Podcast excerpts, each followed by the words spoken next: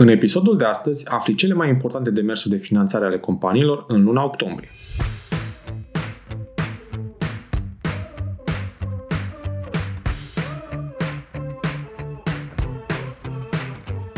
Te salut și bine te-am găsit la Smart Podcast, primul podcast din România dedicat finanțării afacerilor.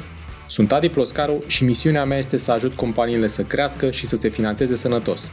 În acest podcast stau de vorbă cu antreprenori și finanțatori remarcabili care împărtășesc din experiențele proprii pentru a te ajuta să-ți crești sănătos afacerea.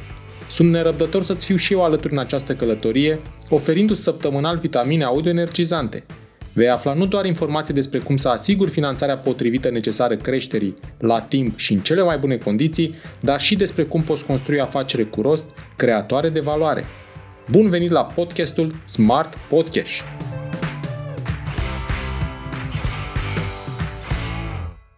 Cât de activi au fost investitorii în luna octombrie? Amber Studio a atras o finanțare de 20 de milioane de dolari de la fondul de investiții Emona Capital.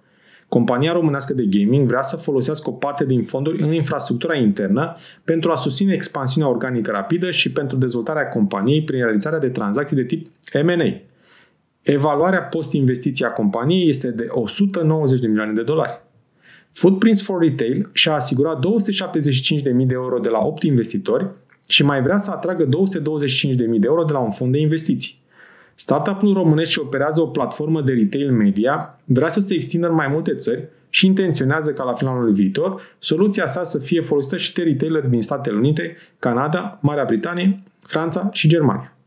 Yarums a obținut o finanțare de 2 milioane de euro într-o rundă de investiții condusă de GameMinder, la care a participat și Seedblink.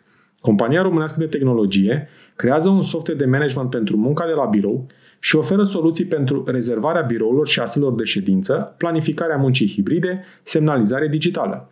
Yarums are clienți din peste 50 de țări, printre cele mai importante piețe fiind Statele Unite, Canada, Italia și Marea Britanie. La Bursa de Valori București e liniște în această toamnă.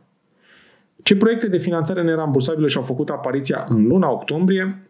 S-a încheiat depunerea proiectelor și pe Startup Nation pentru diaspora, înregistrându-se 1648 de aplicanți. La programul Femeia Antreprenor vor fi finanțate aproape 1000 de cereri, diferența fiind făcută de procentul de cofinanțare foarte mare, care s-a dus cu mult peste ce ar putea fi fezabil pentru un startup. În sfârșit avem un nou ghid pentru mult așteptatul, de mai bine de 2 ani și jumătate, program de digitalizare a IMM-urilor. Ministerul Investițiilor și Proiectelor Europene a lansat în consultare publică acest ghid, companiile putând obține granturi până la 100.000 de euro în funcție de dimensiunea lor. Partea bună este că bugetul este unul consistent, aproape 350 de milioane de euro. Partea mai puțin bună este că au făcut accesarea programului foarte birocratică, poate și de aceea întârzie cu ghidul final după consultarea publică. Estimările Ministerului pentru data deschiderii programului sunt pentru luna decembrie. Vom vedea și vom spera. Am avut parte și de semnarea primelor contracte de finanțare pe acțiunea 4.1.1 pentru retehnologizarea IMM-urilor. A început și s-a terminat depunerea la POC 4.1 PIS, pentru industriile alimentare și construcții, cu granturi între 50.000 și 500.000 de euro, fiind înregistrate 1448 de proiecte la construcții și 458 la industria alimentară. A fost bătaie mare în ultima zi, când s-au depus mai bine de jumătate din proiecte.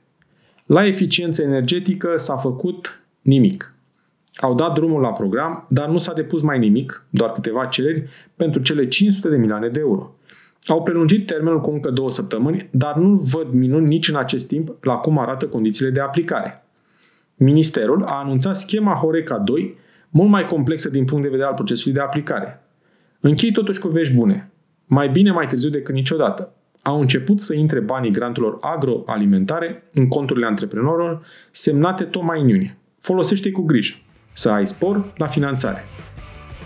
Îți mulțumesc pentru că asculti Smart Podcast, un podcast despre finanțare cu rost pentru afaceri prospere. Te invit să urmărești în continuare episoadele pregătite pentru tine și afacerea ta, să dai share și altor antreprenori dornici de creștere sănătoasă. Nu uita să dai subscribe pentru a fi anunțat când poți asculta un nou episod despre finanțarea afacerii. Hai să creștem împreună, chiar aici, la podcastul Smart Podcast.